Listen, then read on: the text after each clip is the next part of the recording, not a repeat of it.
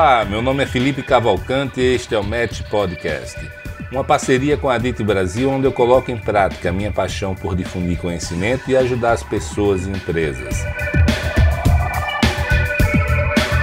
Aqui você vai encontrar informações sobre gestão, desenvolvimento pessoal e o melhor dos mercados imobiliário e turístico do Brasil.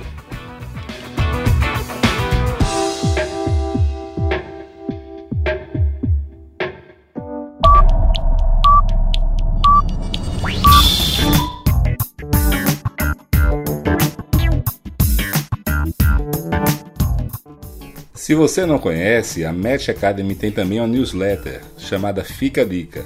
Ela é semanal e toda segunda-feira nós divulgamos com bastante informação útil, dicas de livros, podcasts, filmes, séries, vídeos, citações, playlists e um texto que eu faço para vocês com muito carinho.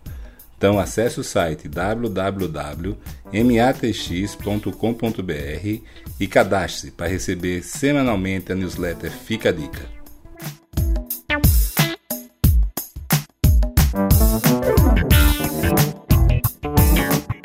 Olá pessoal, tudo bem? Aqui quem fala é Felipe Cavalcante. Hoje nós vamos falar com Miguel Nissenbaum. Miguel é um especialista em psicologia positiva e em gestão de maneira geral nas empresas e como isso se aplica nas empresas, é a psicologia positiva. É, Para quem me conhece, sabe que eu sou um entusiasta e um apaixonado por psicologia positiva.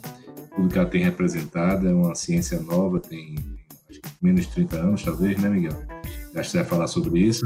Bom dia, pessoal, tudo bem? Miguel Nissenbaum, um prazer estar com vocês aqui, conversando.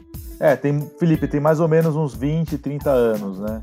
Explica pra gente um pouquinho aí, Miguel, o que é essa psicologia positiva e no decorrer da conversa a gente vai falar sobre como aplicar ela no dia a dia das empresas.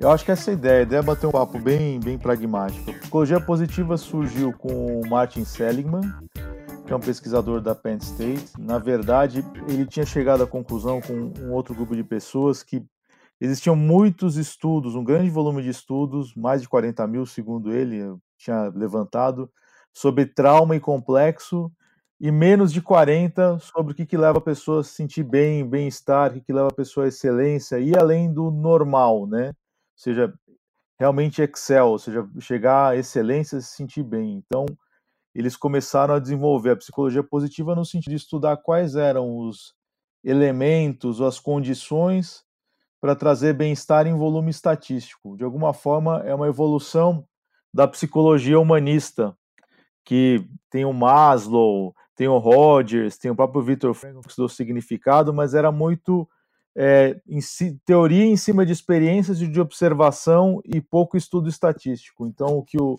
o Seligman e todo o grupo daquela época fez foi começar a estudar esses elementos e, e lapidar esses elementos para ter um volume estatístico de estudo e global, né? Foi isso que chamou atenção também para mim, que não foi uma coisa que só estudaram os Estados Unidos, né? Eles estudaram esquimós, pessoal na África, pessoal na Índia, gente com diferentes níveis de, de, de renda, gente com extrema pobreza que se sentia super feliz com o que tinha. E falou, o que, faz a pessoa se sentir bem mesmo na situação extrema? Então é, é muito interessante como foi desenvolvendo o processo. Aproveitando, aproveitando isso que você falou aí, é, o que foi exatamente que eles estudaram né, e quais foram os resultados que, que apareceram? Então, eles o primeiro estudo que, que eles chegaram à conclusão é, tem várias frentes, né, na verdade, porque se você pega um dos elementos que a gente vai falar mais para frente, que é o PERMA, que é os cinco elementos que ele, que ele considerou que ajudam a construir o bem-estar,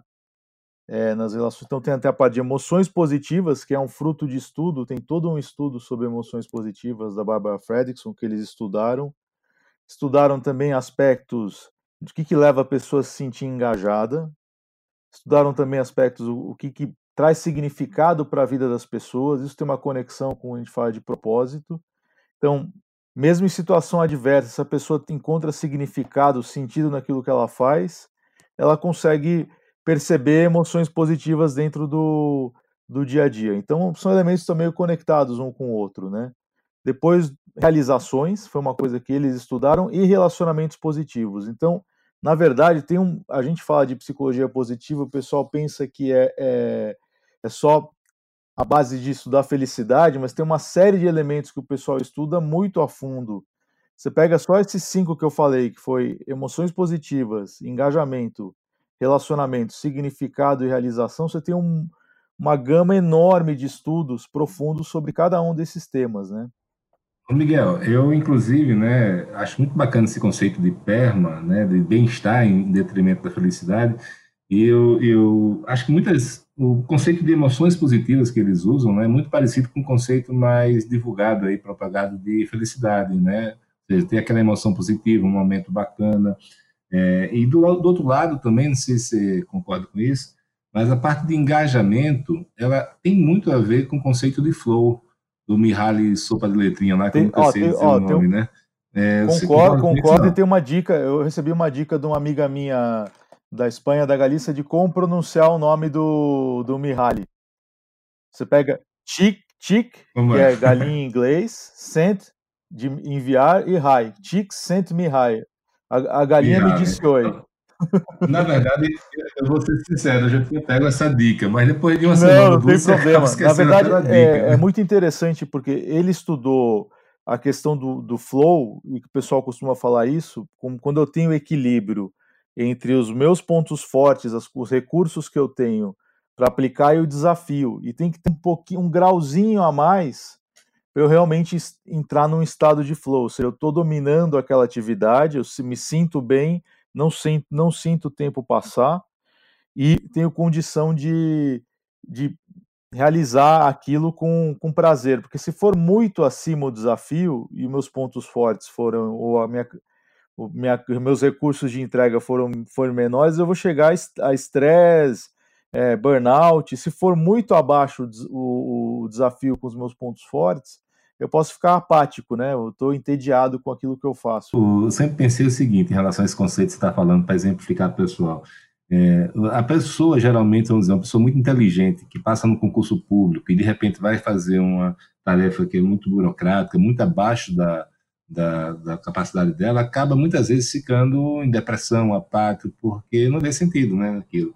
É, e, e, ao contrário, né, que você falou aí do burnout, é exatamente quando você tem uma capacidade, a sua capacidade, os problemas que você enfrenta são maiores, ou em quantidade ou em qualidade, maior do que você enfrenta, que é o que a gente, na maioria das vezes, a gente se depara. Sim, né, no, sim, na verdade, o, o, extremo oposto é, é, é, até mais, mais frequente, né? No, no caso anterior que você mencionou, se a pessoa optou por fazer uma atividade mais burocrática, por questão de, de estabilidade, que ela encontre um hobby, alguma coisa que, que faça o olho dela brilhar para equilibrar essa parte, né?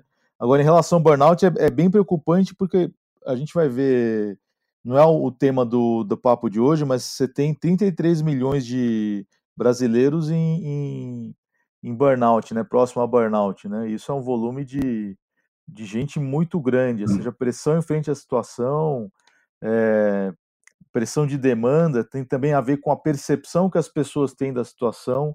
E nesse ponto eu acho que a psicologia positiva pode ajudar bastante, porque o fato de eu equilibrar melhor a, a, as emoções positivas com, nega, com, as negativas pode contribuir para ter um, enxergar as coisas de uma maneira um pouco um pouco diferente. Você até brinca do otimismo aprendido, que eu acho que é um tema legal da gente papear eh, hoje. Legal.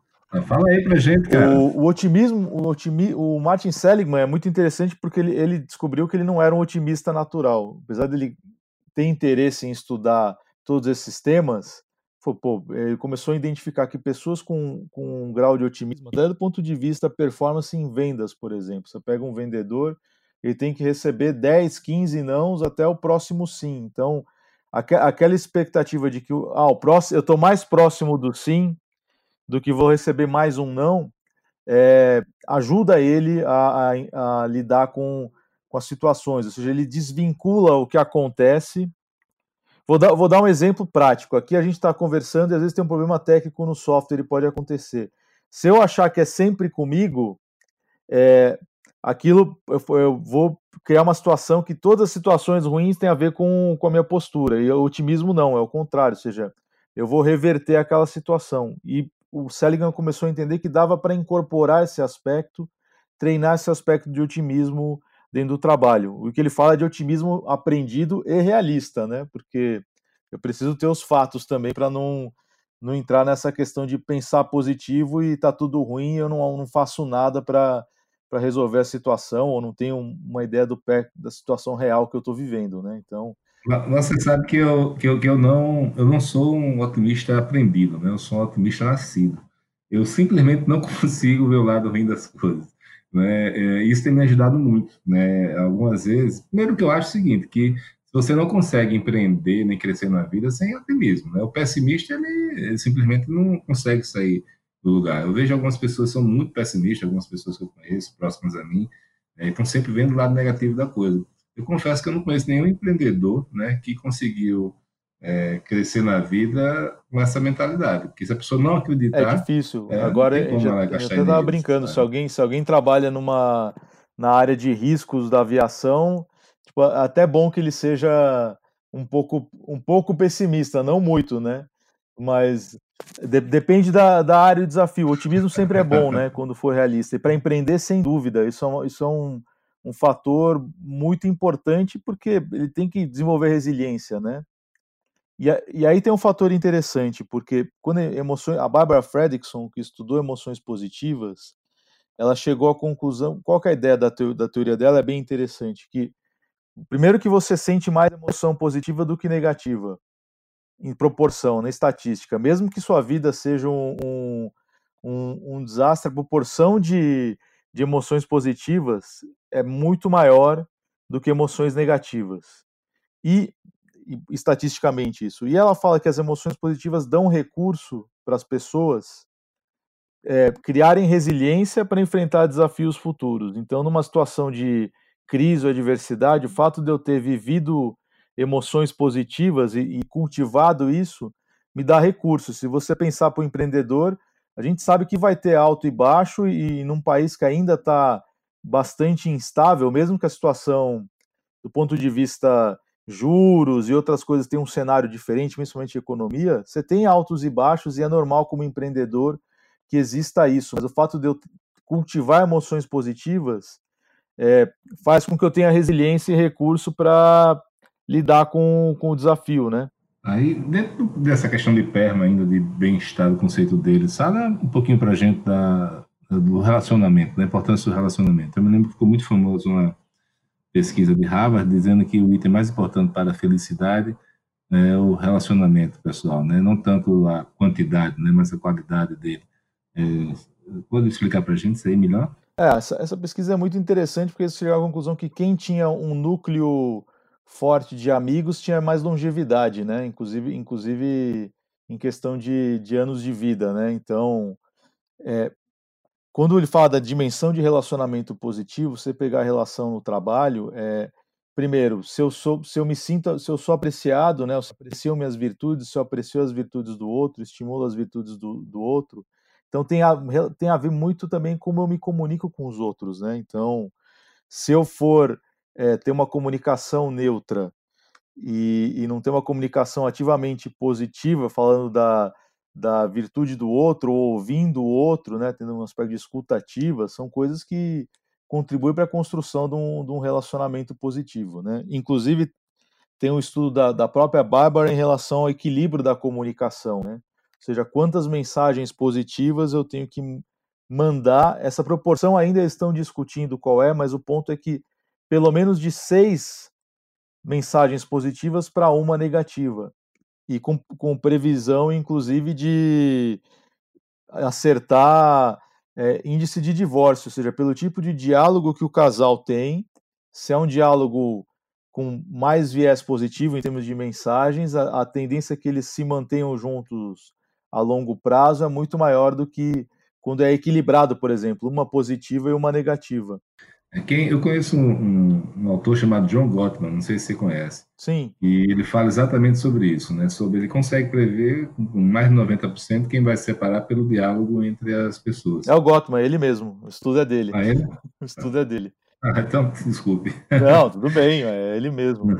É ele mesmo. Mas tá essa questão nas empresas é importante, se você pegar já migrando para o aspecto negócio, do, dos relacionamentos positivos, né? A gente pega muito da atividade. Vamos pegar o cenário hoje, onde mesmo que as empresas tem ainda uma estrutura vertical, a gente precisa trabalhar muito mais o aspecto de colaboração, porque já não tem mais aquela ideia, pelo menos na minha percepção, de construir um perfil ideal para cada caixinha. As coisas vão se comunicando muito mais com muito mais velocidade, né? Então, eu ter essa abertura para criar já um ambiente de segurança psicológica dentro da empresa e o relacionamento é uma coisa que contribui muito para isso, né? Ou seja, se me apreciam, se eu aprecio os outros, se, eu, se os meus colegas me ajudam, se eu ajudo os meus colegas, inclusive, é, acho que foi o Adam Grant que fez um estudo sobre o, o apoio dos colegas e a importância de como, como aquilo junto o tecido, né? Você tem um colega que às vezes ele não, em termos de performance,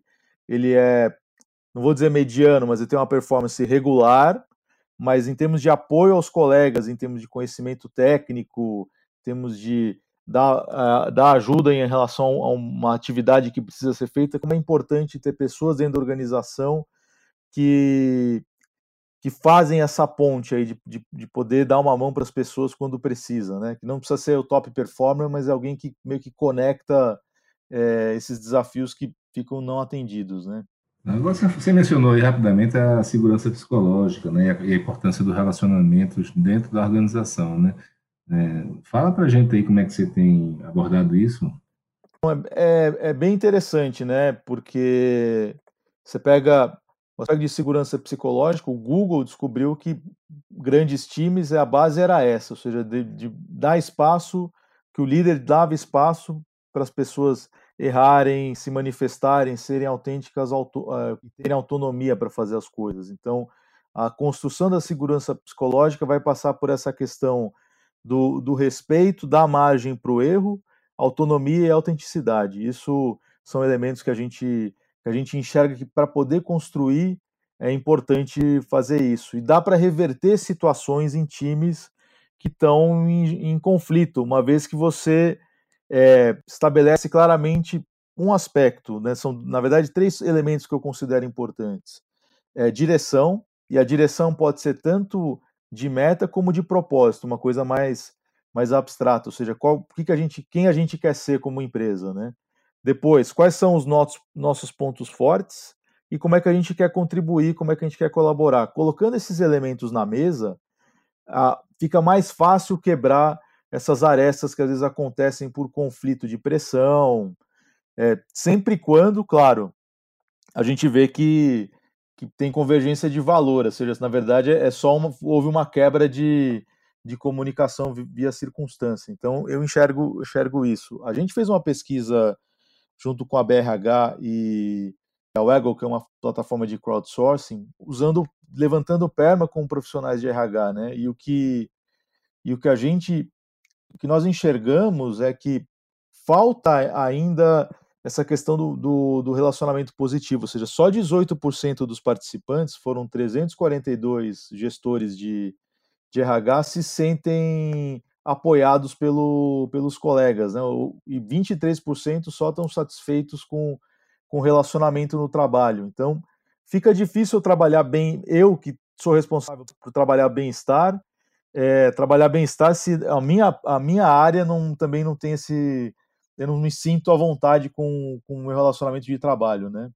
É, agora é o seguinte, uma coisa que, que, eu, que eu sempre me pergunto, Miguel, é que vai e volta esse problema de relacionamento no trabalho, ambiente de trabalho, né? Tema frequente em todas as rodas de gestão. É, e por que que a gente sabe desse problema, sabe de várias soluções? Qual é a dificuldade para realmente ter um ambiente de trabalho melhor, inclusive com segurança psicológica, com relacionamento melhor? Acho que a grande dificuldade é porque tem um, tem um, um paradigma que fica muito forte de que bem bem-estar é uma coisa que, que a gente coloca em segundo plano dentro das organizações, como algo que, olha, quando a gente tiver tiver produzindo bastante e tal, a gente vai trabalhar vai trabalhar bem-estar, ou seja, ele não está vinculado ao modelo de negócio. Eu acho que existe uma questão até de repensar o, a forma como a gente trabalha, porque eu vou dizer que tem até uma questão sistêmica, vamos dizer assim, de o fato de eu de eu ter que trabalhar constantemente com a ideia de comando e controle, pressão, é, só olhar só o resultado financeiro a, a médio e curto prazo e não como é que eu posso criar uma organização saudável, sustentável a longo prazo, são coisas que estão mais vinculadas até ao, ao modelo como os negócios foram construídos e o que, que a gente herdou também é, da era industrial. E, e, até aquela ideia de é, crescimento exponencial também, que é uma coisa que outro dia eu estava conversando com, com um amigo e falou, pô, nem toda empresa precisa escalar de uma forma maluca, ou seja, talvez não seja saudável para a empresa fazer a escala e talvez não é nem que o empreendedor quer, ele quer manter aquilo num determinado nível que para ele já está já tá bom com o propósito que ele tem. Então eu acho que vai bater muito na questão do, do modelo de negócio e de você discutir abertamente essas coisas dentro da organização. E também eu acho que tem uma uma as pessoas são condescendentes em relação ao comportamento tóxico na empresa desde que ele traga resultado. Então, eu acho que isso também é um, é um fator que contribui para que a gente tenha problema de relacionamento e a gente fala do o jabuti que subiu na árvore, pô, como é que aquela pessoa com, com esse comportamento chegou onde chegou e a gente não tem o que fazer porque ele entrega resultado. Mas será que isso é saudável a longo prazo para a organização? Miguel, eu vejo muitos empresários que realmente privilegiam o foco em entregar resultado, até aceitando algum relacionamento tóxico enquanto que outros empresários começam a despertar para a importância da cultura, dos valores, do princípio, que se a pessoa é, não tiver um fit com aquilo, ela prefere tirar esse super craque que faz gols, mas que joga muitas vezes contra o espírito de time, o espírito de grupo. Né? A gente vê isso até na seleção brasileira, muitas vezes, né? tem craques que são fenomenais, mas que contaminam todo o espírito do grupo, se acham melhores do que todo mundo, é, e tem postura ruim na, no mundo empresarial aí, nas empresas você dá consultoria, você está vendo isso acontecer também ou ainda é dominante a questão do, do da entrega Eu resultado? acho que ainda precisa ter um equilíbrio maior. No discurso eu estou vendo acontecer mais.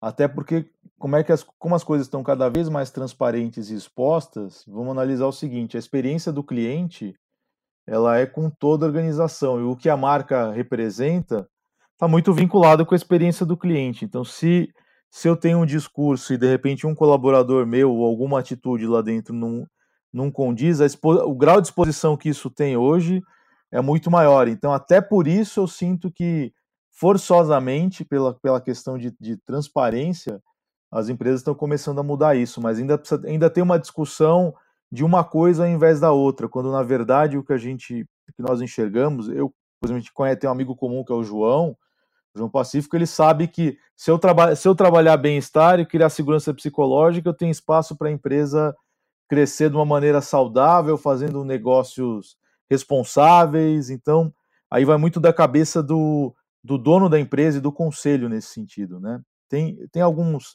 acho que é o BlackRock, que é um fundo de, de investimentos enorme, que já começou a ver se o, se o negócio tinha um impacto social, ou se, ou se fazia sentido ter, investir naquele negócio em função do, do de como ele contribuía para a sociedade, meio ambiente. Então, assim, eu começo, começo a ver que tem várias pessoas que já têm é, coragem de mostrar que dá para fazer de uma maneira diferente e equilibrar essas coisas, né? É, eu acho que, no final das contas, né, Miguel, nós somos todos seres humanos, né? Nossa geração é diferente da geração de 20 anos atrás, de 60 anos atrás. Eu nunca me esqueço, eu sou de Maceió, né? E lá em Alagoas, antigamente, algumas décadas atrás, né, todas as matas foram tiradas para plantar cana-de-açúcar. Né? E isso era visto como uma coisa natural, não era um crime contra o meio ambiente, né? E nas últimas décadas você vê, não, uma conscientização muito grande, já as coisas né, mudando, né, melhorando.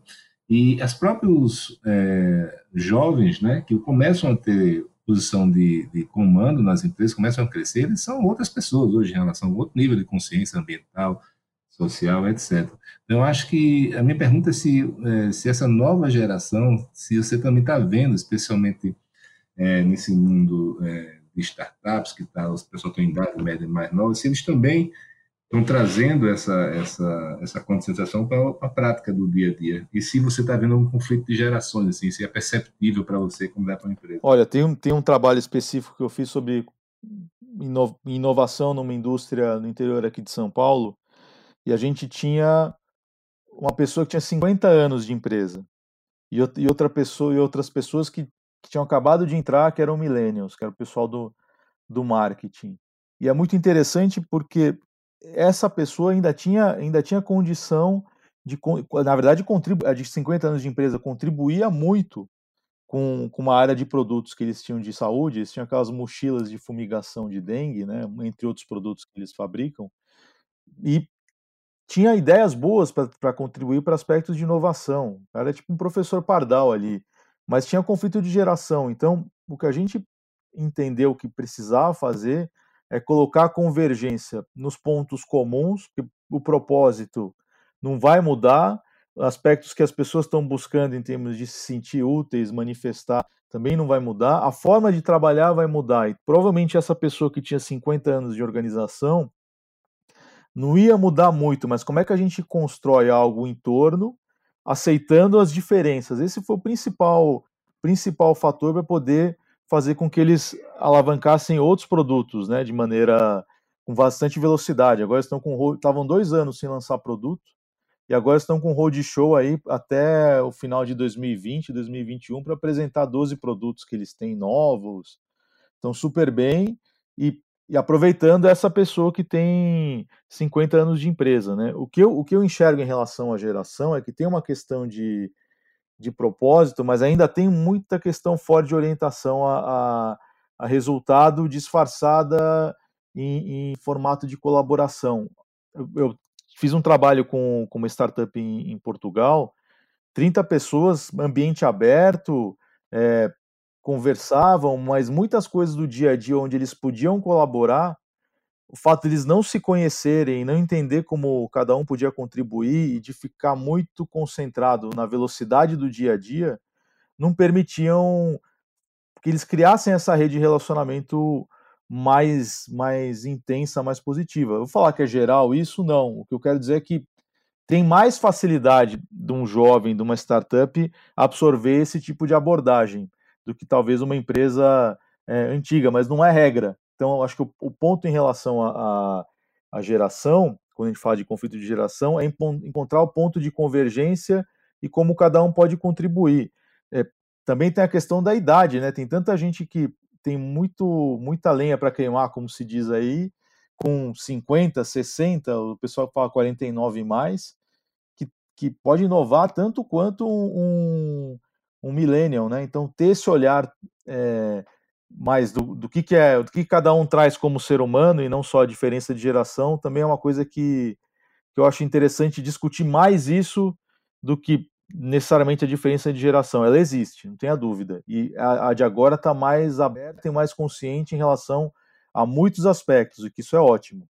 Eu, inclusive, eu publiquei recentemente um, um, um texto no meu, no meu site, né, exatamente sobre isso, né, onde eu falo lá sobre como eu tomei a decisão de não ficar velho, né, de, não, de ser jovem, no sentido de estar tá aprendendo, de estar tá, tá sempre aberto a novas ideias, e você vê muita gente, né, que vai chegando na eternalidade a pessoa se fecha para o conhecimento, a pessoa ou algumas vezes acha que sabe tudo, ou a pessoa vive do passado, das glórias do passado, de como era no passado, não consegue se adaptar ao, ao mundo atual. Eu acho que realmente o conselho que eu dou para as pessoas é que deixe a idade chegar somente no corpo, né? Mas na cabeça está sempre muito aberta. Né? Não, não é, não é, não é fácil, fácil né? né? As, coisas, as coisas mudam muito em, em volume de informação, as pessoas podem se sentir congeladas, né? Ou seja, acaba, acaba é, dando um freeze, um congela congelamento frente a um monte de informação que acontece, a percepção do, de que o mundo está indo cada vez pior.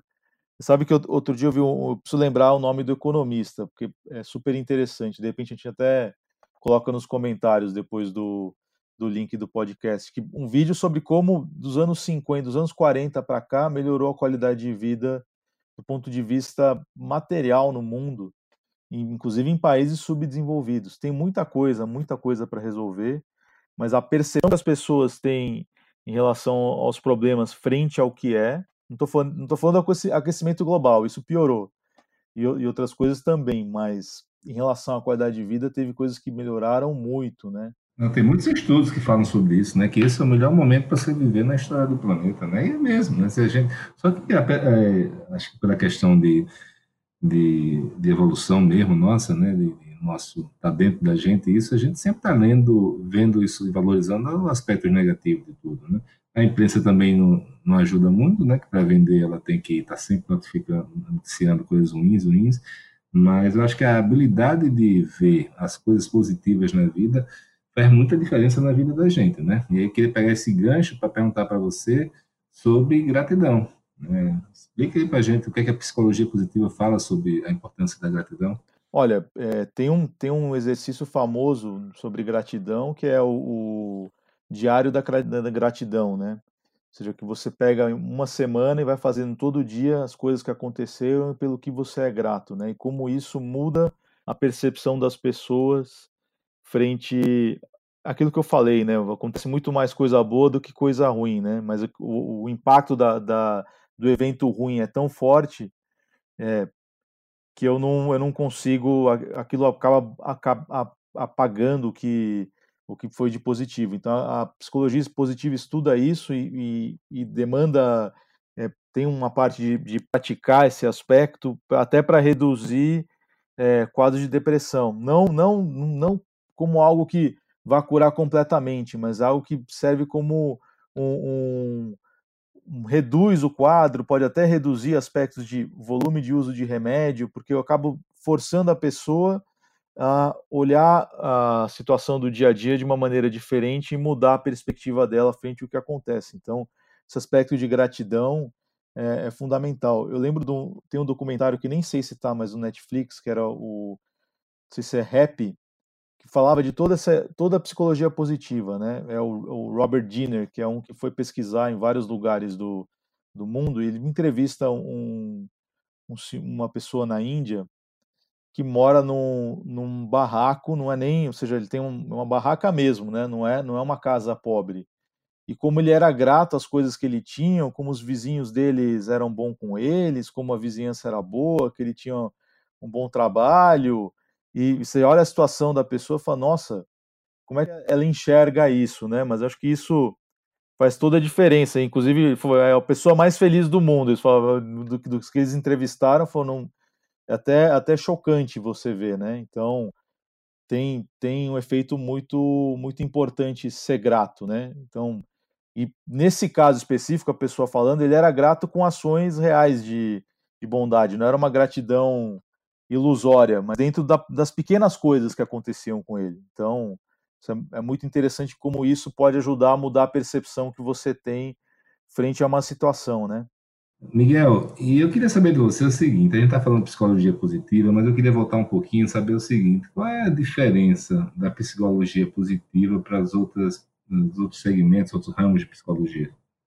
O principal argumento que que o Célio falou foi aquilo que eu falei no início, é a questão de estudar quais são as, as virtudes o que leva a bem-estar das pessoas, né? Então usar uma visão científica, que era pragmática e ao mesmo tempo humanista, né? Esse foi o aspecto. A psicologia humanista trou trouxe esses aspectos de olhar o que existe de melhor nas pessoas, o que gera significado. Você pega o Frankl, pega a questão de autorrealização com Maslow, o próprio Maslow falou em 54 que a gente precisava ter um equilíbrio entre estudos que, do gap, ou seja, o que falta, a parte de, de doenças, e o que leva à saúde. Então, eu acho que é uma coisa complementar. Existe um, uma coisa muito interessante quando a gente fala de ciência, acho que qualquer ramo é assim, das pessoas quererem defender é, a vertente com quais elas praticam. Hoje em dia eu enxergo muito mais como uma complementaridade vamos lá, para trauma complexo, depressão, psicopatia e, e outras coisas mais é, pesadas, tudo que é, é, a psicologia tradicional, a própria psicanálise ou psicoterapia, faz, faz um bem danado, ou seja, seja, tem uma parte de estudo muito relevante em relação a isso, e as coisas vão se complementando, não acredito que seja uma coisa em função da outra, tá? Então, é... talvez que em cada momento, para cada situação, tenha uma que seja mais adequada, né? Sim, sim, para cada situação tem uma coisa mais adequada. Então, talvez para lidar com, com, com as emoções negativas, estabelecer um equilíbrio entre emoções positivas, mas eu também vou ter que olhar o outro lado, né? Então, às vezes não adianta eu, eu propor um, um, diário da gratidão para alguém que está com, com um quadro de depressão grave, né? Não faz sentido nenhum, entendeu? Então, tem que chegar a um outro ponto. Então, essa questão do, do equilíbrio é importante. E do ponto de vista nas empresas, também saber essa linha tênue, porque tem coisas que eu vou poder trabalhar naquela pessoa e tem questões que eu vou ter que trabalhar de outra forma, pegar, indicar um, indicar um psicólogo, é, indicar um, um afastamento. Então, esse equilíbrio é importante, né? A gente não quer todo mundo com um sorriso forçado, né? A gente quer que as pessoas se sintam bem de maneira autêntica, né? Entendi. Agora, tem outro, outro assunto que eu queria lhe perguntar, que a psicologia positiva, como você falou, é ciência, né? Mas qual é a diferença dela para a autoajuda? Olha, acho que a autoajuda, primeiro, vai muito da percepção do autor do que ele escreve, né? Ele pode até ter uma, uma certa base científica, mas eu acho que em, algum, em alguns momentos ele vai precisar de apoio de alguém para resolver uma situação, porque a gente sempre vai ter um viés cognitivo que a gente não enxerga. Então, nesse, nesse ponto é interessante, pode ser inspirador você ter um, um, um livro, um autor, uma palestra, mas eu acho que a, o processo de mudança às vezes vai precisar de ajuda de alguém ou, ou de um trabalho em grupo para que, que isso aconteça. Né? Então, é da maneira que eu, que eu enxergo. Né? Então, o problema, na verdade, é a questão que a gente até comentou antes, ditadura da felicidade, do sucesso. Né? Então, eu obrigar as pessoas a, a, se comportarem de uma certa maneira, usar exemplos que às vezes não, não tem relação com a realidade da pessoa, para, ó, aquela pessoa construiu assim, porque ele tinha essas características e por isso ele foi bem sucedido. Procurar. Você pode ter modelos de admiração, mas eu acho que a construção de, dos critérios de sucesso vão ser seus, né? com, os teus, com os teus elementos, com as tuas vivências, e nesse ponto eu acho que que peca muito a ideia de trazer uma fórmula de sucesso. Acho que a autoajuda tem muito essa questão da fórmula, né? O livro, ah, esta é a fórmula para chegar a tal resultado. Isso me, me incomoda bastante. Aí sobre coaches, é, o coach ele, ele Pode utilizar a psicologia positiva, não pode? E qual é a sua opinião sobre os coaches? Ixi, não, todo mundo já... Agora, coach, né? agora me, me, me, jogou na fogueira. Você é coach, eu, não? eu não sou formado pela ICF, ou seja, não tenho uma federação de International Coaching Federation, mas fiz alguns cursos de, de coaching com foco em psicologia positiva. E o olhar de, de principalmente de fora, eu acho que é interessante, porque o que, que aconteceu? Aqui popularizou muito, eu acho de cada um podia fazer aquilo. O papel do, o papel do coach é você imaginar o papel de um treinador num, num, numa equipe de, de esporte coletivo. Ele tem um papel fundamental. Você vai, ninguém vai discutir a relevância do, do Bernardinho, por exemplo, em, ter, em termos de conseguir construir um, um, um, time. E de alguma forma, em inglês, até a palavra é a mesma. Ele, ele, é, o, ele é o coach do time, né? Então, de poder entender quem é cada um e alavancar o potencial do outro, eu acho que se você fizer isso de maneira responsável e saber também se faz sentido, ele, tipo, ele tinha uma área de domínio que não era qualquer time de qualquer esporte. Ou seja, ele tem uma, um histórico em relação àquilo. E quando a gente falava nos cursos, com foi até o Robert Diner que fez o, o, com quem eu fiz o curso online, a gente conversava muito, falou, ver se faz sentido, se tem fit entre aquilo que você tem de experiência, não só como coach, com quem você vai atender, né? Não não adianta é, fazer, ah, eu atendo qualquer gente de qualquer setor e de qualquer nível, entendeu? Então, eu acho que fal, falta um pouco de seriedade você fazer isso de forma produtizada e cuspir certificado. De alguma forma, eu faço um paralelo. A, a, as universidades aqui também têm um pouco desse modelo, se você for analisar. Quanta gente com, com, com terceiro grau completo a gente vê que não tem, não está preparado para o trabalho, e não é, não é necessariamente culpa da pessoa, mas é a questão de que venderam para ela um sonho que, em termos de qualidade de educação, não foi entregue. Então, acho que o problema está mais aí do que o problema do coach em si. Eu queria aproveitar esse seu, seu moto aí para entrar nesse assunto. A gente sabe que a, as universidades estão totalmente desconectadas do mundo real. É, aqui no nosso podcast, a gente tem muita gente do mercado imobiliário, por exemplo, e eu, eu tenho consultora há mais de, de 25 anos, e a gente sabe que o engenheiro sai da faculdade totalmente despreparado, porque no final das contas ele não faz cálculo na obra, ele não faz nada. O que ele faz é gestão de pessoas, é logística, planejamento, né, administração. E isso é um, só um exemplo, né, mas vai para todos os setores. Né? Mas aí eu quero trazer para o nosso, nosso papo aqui. Né? Mesmo, da mesma maneira, nenhuma escola, nenhuma faculdade prepara a gente para ter habilidades interpessoais, soft skills, né? Ou seja, tudo isso que a gente está falando aqui não é ensinado em nenhuma faculdade ou nem escola. Né? Você você vê algum movimento de faculdades, de escolas, é, para adaptar sua grade em relação a isso? E se a pessoa que está nos ouvindo quiser aprender sobre esse assunto, onde é que ela vai aprender isso? Olha, eu falaria na internet, ou seja, na internet você tem bastante referência em função disso. Eu não vou lembrar ainda um exemplo de específico de soft skills, porque tem, tem gente boa tra trabalhando isso e tem gente também que trabalha isso de maneira muito genérica. O que, eu, o que eu vejo em faculdade, tem algumas faculdades que vão surgir novas em, em função de empreendedorismo, que vão acabar incorporando esses aspectos dentro do dentro da grade de maneira séria, pensando não só soft skills, é, vou falar disso, mas como é que isso se aplica no modelo de gestão, como é que eu lido com uma situação adversa utilizando soft skills, ou seja, eu começo a enxergar a construção, isso em novas escolas de negócio. Então, eu estive na terça-feira na Link SB, que é uma,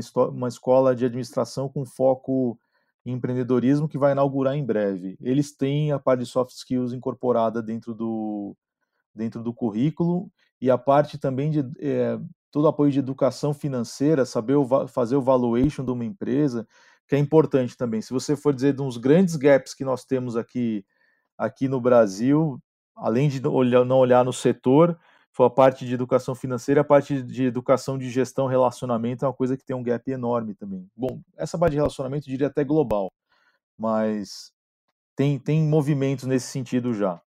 Aí, e como é que você está aplicando a psicologia na, na, positiva nas empresas? Não só a psicologia positiva, mas toda essa parte aí de, de desenvolvimento pessoal, de, de que você trabalha.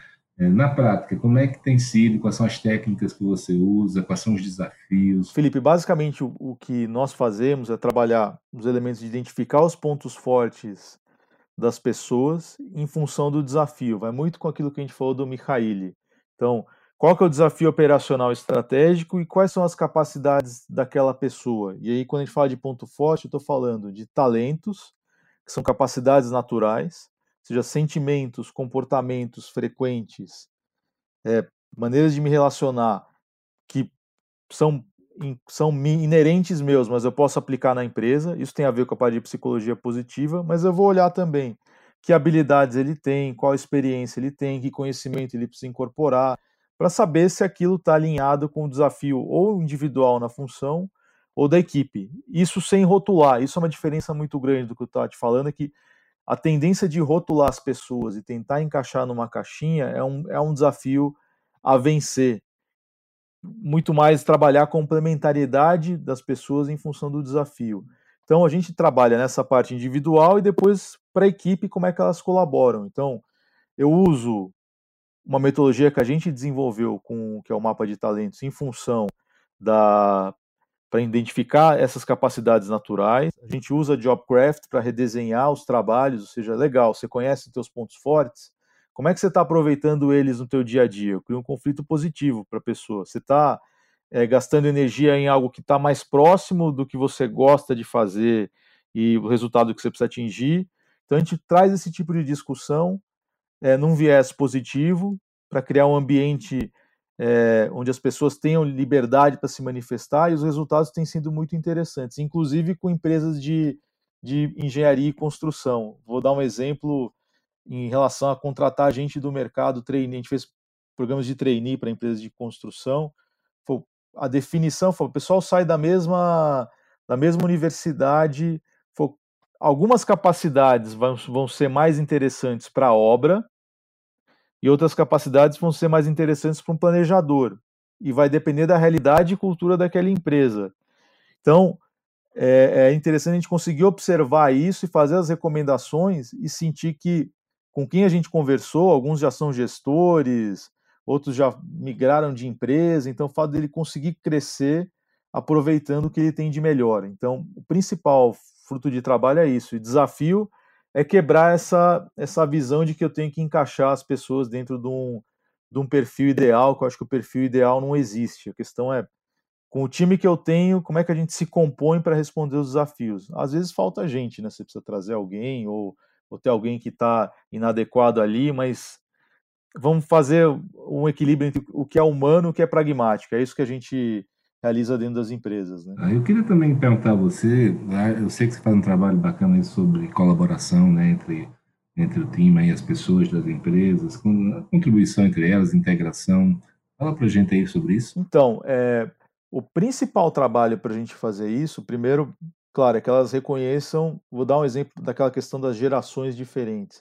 Quando, quando a equipe começou a reconhecer quais eram os pontos fortes do outro e como ele queria contribuir para aquele desafio, a gente alinhou isso e ajudou ele, mediou eles na construção, o que a gente chama de investigação apreciativa. Eu dei voz a eles para construir como é que eles gostariam de trabalhar juntos, ou seja, não veio top-down. Então, o próprio job crafting, que é uma maneira de redesenhar o meu trabalho e propor uma nova forma de trabalhar para o meu chefe, ou para o meu líder, ou para os meus colegas, dá abertura para que é, essa colaboração aconteça, porque eu, eu começo a entender como é que a pessoa enxerga não só o, a outra, mas também como é que ela enxerga o trabalho. Isso foi, isso tem sido muito interessante para acelerar a mudança, né? Então, você pega uma definição de negócio que vem de cima e eu preciso acelerar a mudança, então, às vezes até ouvir a proposta é, contrária, como é que as pessoas enxergam e se encaixam no trabalho, porque de alguma forma, por mais que a descrição de cargo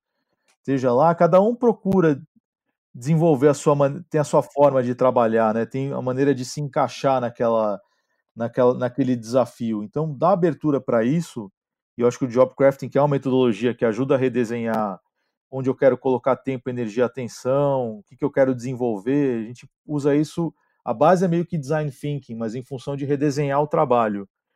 E isso ajuda bastante na hora de, de acelerar os processos de colaboração. Então, coisas que iam levar nove meses levar três meses e com resultado em, em vendas, em produtividade. Aí você pega os indicadores que, que os empresários gostam de ouvir que, que é real. Ou seja, uma, uma vez que você consegue quebrar essas coisas, as coisas começam a fluir melhor, né?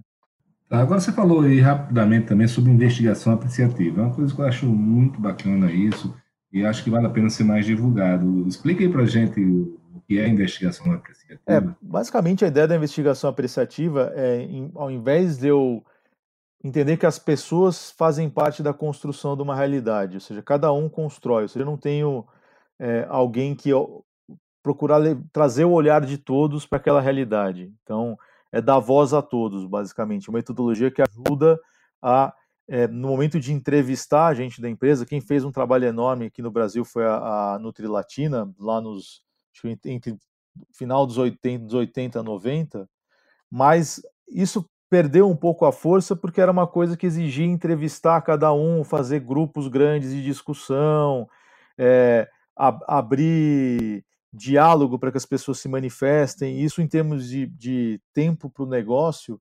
acabou, acabou inviabilizando a aplicação. Mas hoje em dia, com tecnologia, vamos pegar, sei lá, crowdsourcing onde cada um pode manifestar o que acha livremente sobre.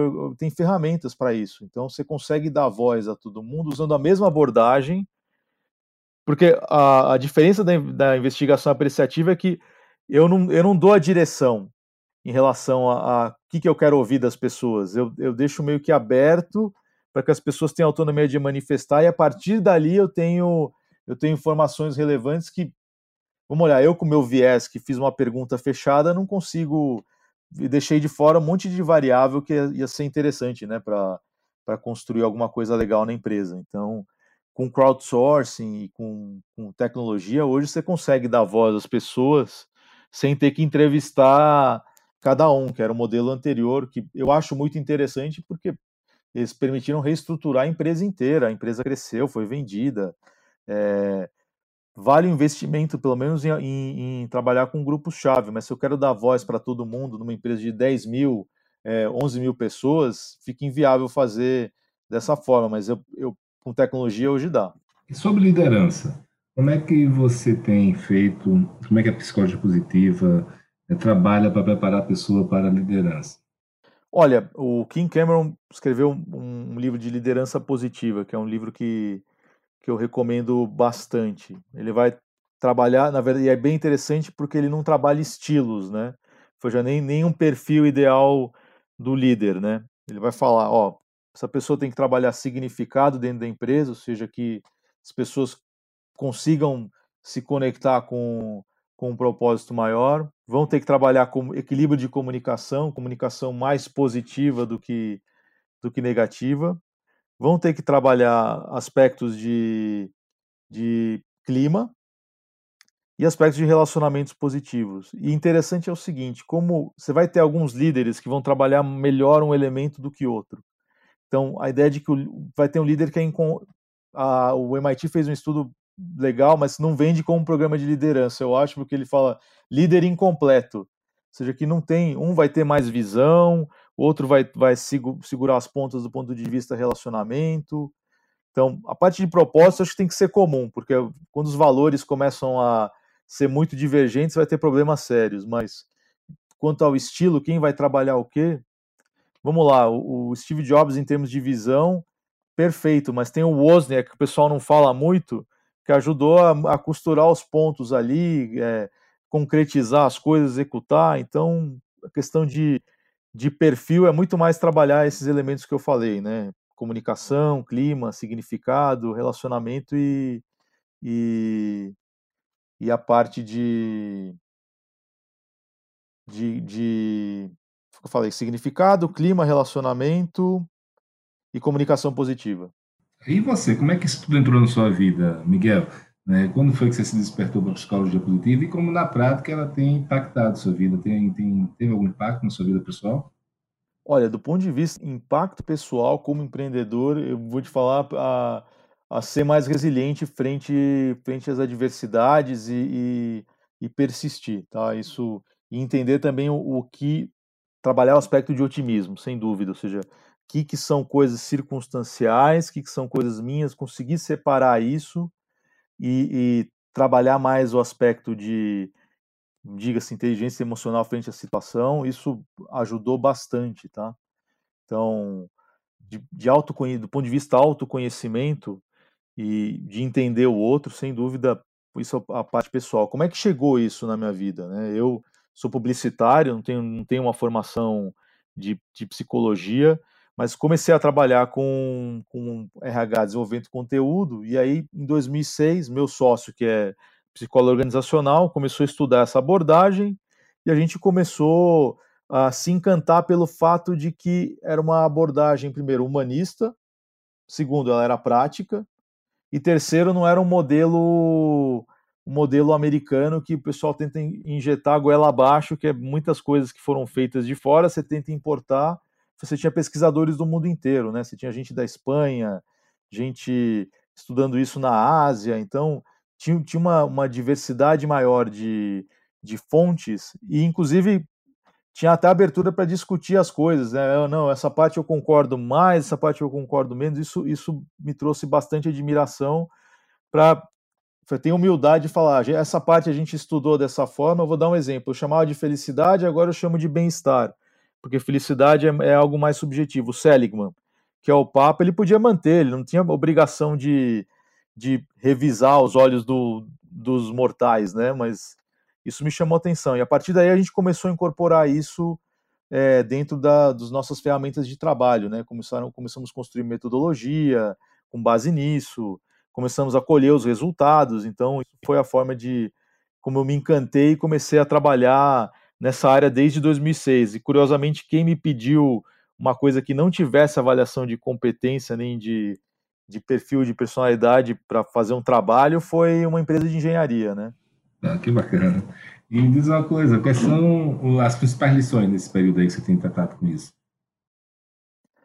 Olha, a lição, a lição que eu, a principal lição que eu tenho tirado é o seguinte: quando tem espaço para você dar voz às pessoas e, e, e tirar da tua cabeça o que você assume que é, leva ao bom resultado e ouvir isso, é, você tem uma, uma, aceleração em termos de transformação e, e me dá satisfação de ver também é, que as empresas alcançam os desafios e você tem também a, a parte pessoal. Você, muitas vezes a gente, vai a gente vai lidar com gente que, que é muito simples, que nunca recebeu um feedback sobre seus pontos fortes ou sobre é, como, como ele contribui para a organização ou dá voz para ele, isso é uma coisa que particularmente me encanta muito, ou seja, poder falar com alguém que é um maître de um, de um restaurante, ou alguém que às vezes nunca ouviu esse tipo de informação, mas para quem trabalha na indústria de serviço, a porta da frente, ou seja, ele manifestar o que ele tem de melhor, alguém que está te atendendo, por mais simples e que tenha rotatividade, é, é fundamental, né? Não estou te contando nenhuma novidade, né? Não, é, mas o, o, o, difícil é você colocar na prática mesmo, né? E aí, isso que eu queria saber. Na prática, você ajuda as empresas a fazer isso. O que é que sua empresa faz exatamente? Olha, a Mapa de Talentos vai trabalhar com três eixos. Qual é o nome né? da empresa? Fala aí para turma. Então, é, Mapa de Talentos. Tem um, tem um eixo, que eu até comentei no início, que é vamos entender qual o desafio, qual a direção, que, que precisa ser respondido, que é entender isso. Em função disso, a gente vai trabalhar com identificação e desenvolvimento de, de pontos fortes e trabalhar processos de colaboração, que acaba redesenhando, redesenhando o trabalho. Então, é, com, identificar os pontos fortes e recompor reestruturação de times em função de colaboração. Na verdade, tem uma, uma outra frente da empresa que é mais consultoria, que é a parte que chama Transformapping, que é em, em função de, de trabalhar aspectos mais estratégicos dentro da organização, colaboração em grandes volumes, que tem um viés de psicologia positiva por trás de tecnologia. Mas quando eu pego um time pequeno e vou fazer um desenvolvimento, é mais a, a a mapa de talentos, né? Então, mas o foco principal é identificar e desenvolver pontos fortes e promover colaboração através de, de ferramentas, usar metodologias como job crafting para acelerar esse processo, mas sempre em função de um desafio operacional estratégico. Sempre é o melhor. Por quê?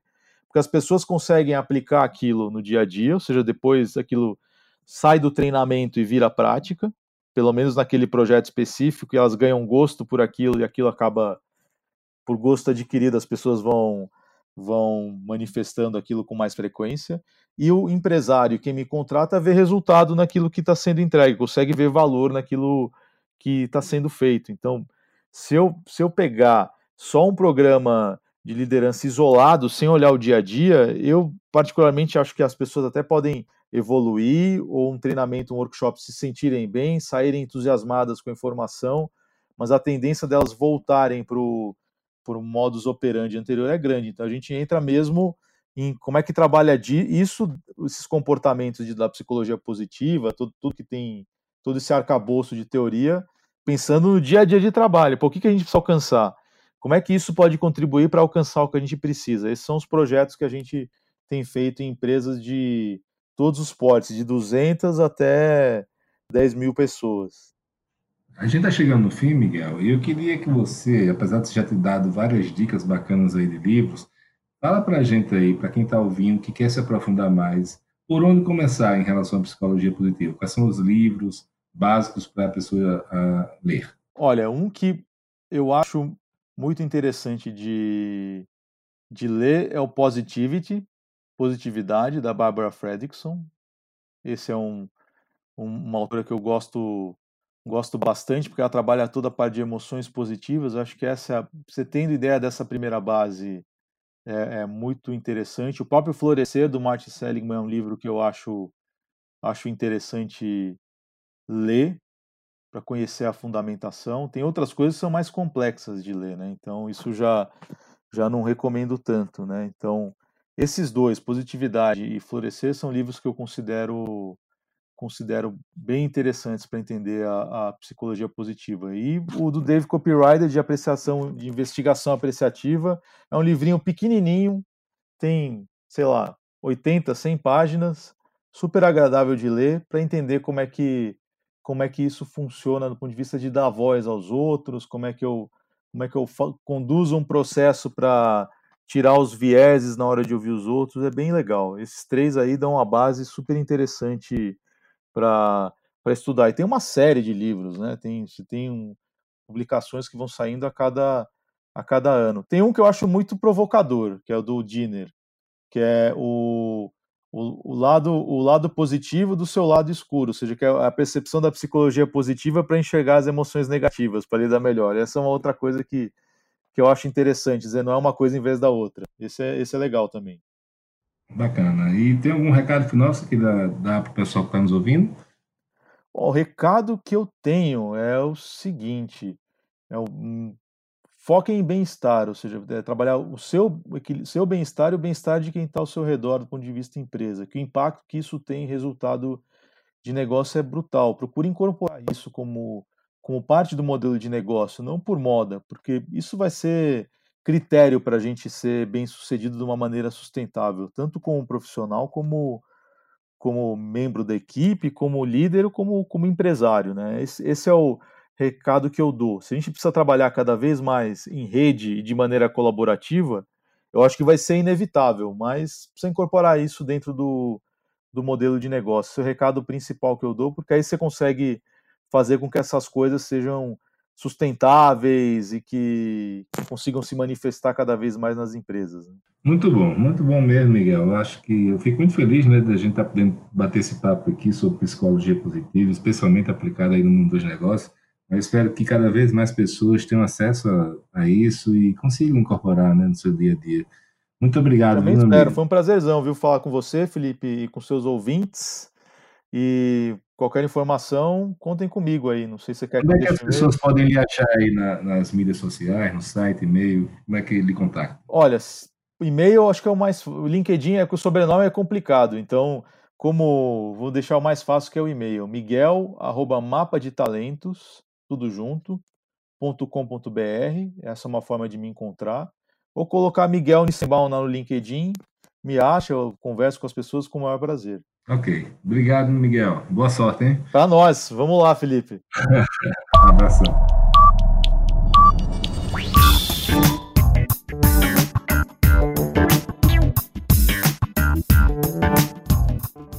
Se você não conhece, a Match Academy tem também uma newsletter chamada Fica a Dica. Ela é semanal e toda segunda-feira nós divulgamos com bastante informação útil, dicas de livros, podcasts, filmes, séries, vídeos, citações, playlists e um texto que eu faço para vocês com muito carinho. Então acesse o site www.matx.com.br e cadastre-se para receber semanalmente a newsletter Fica a Dica.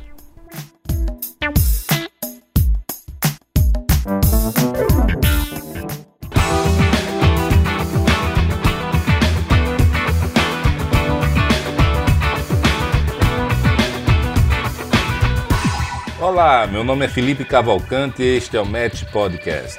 Uma parceria com a DIT Brasil onde eu coloco em prática a minha paixão por difundir conhecimento e ajudar as pessoas e empresas.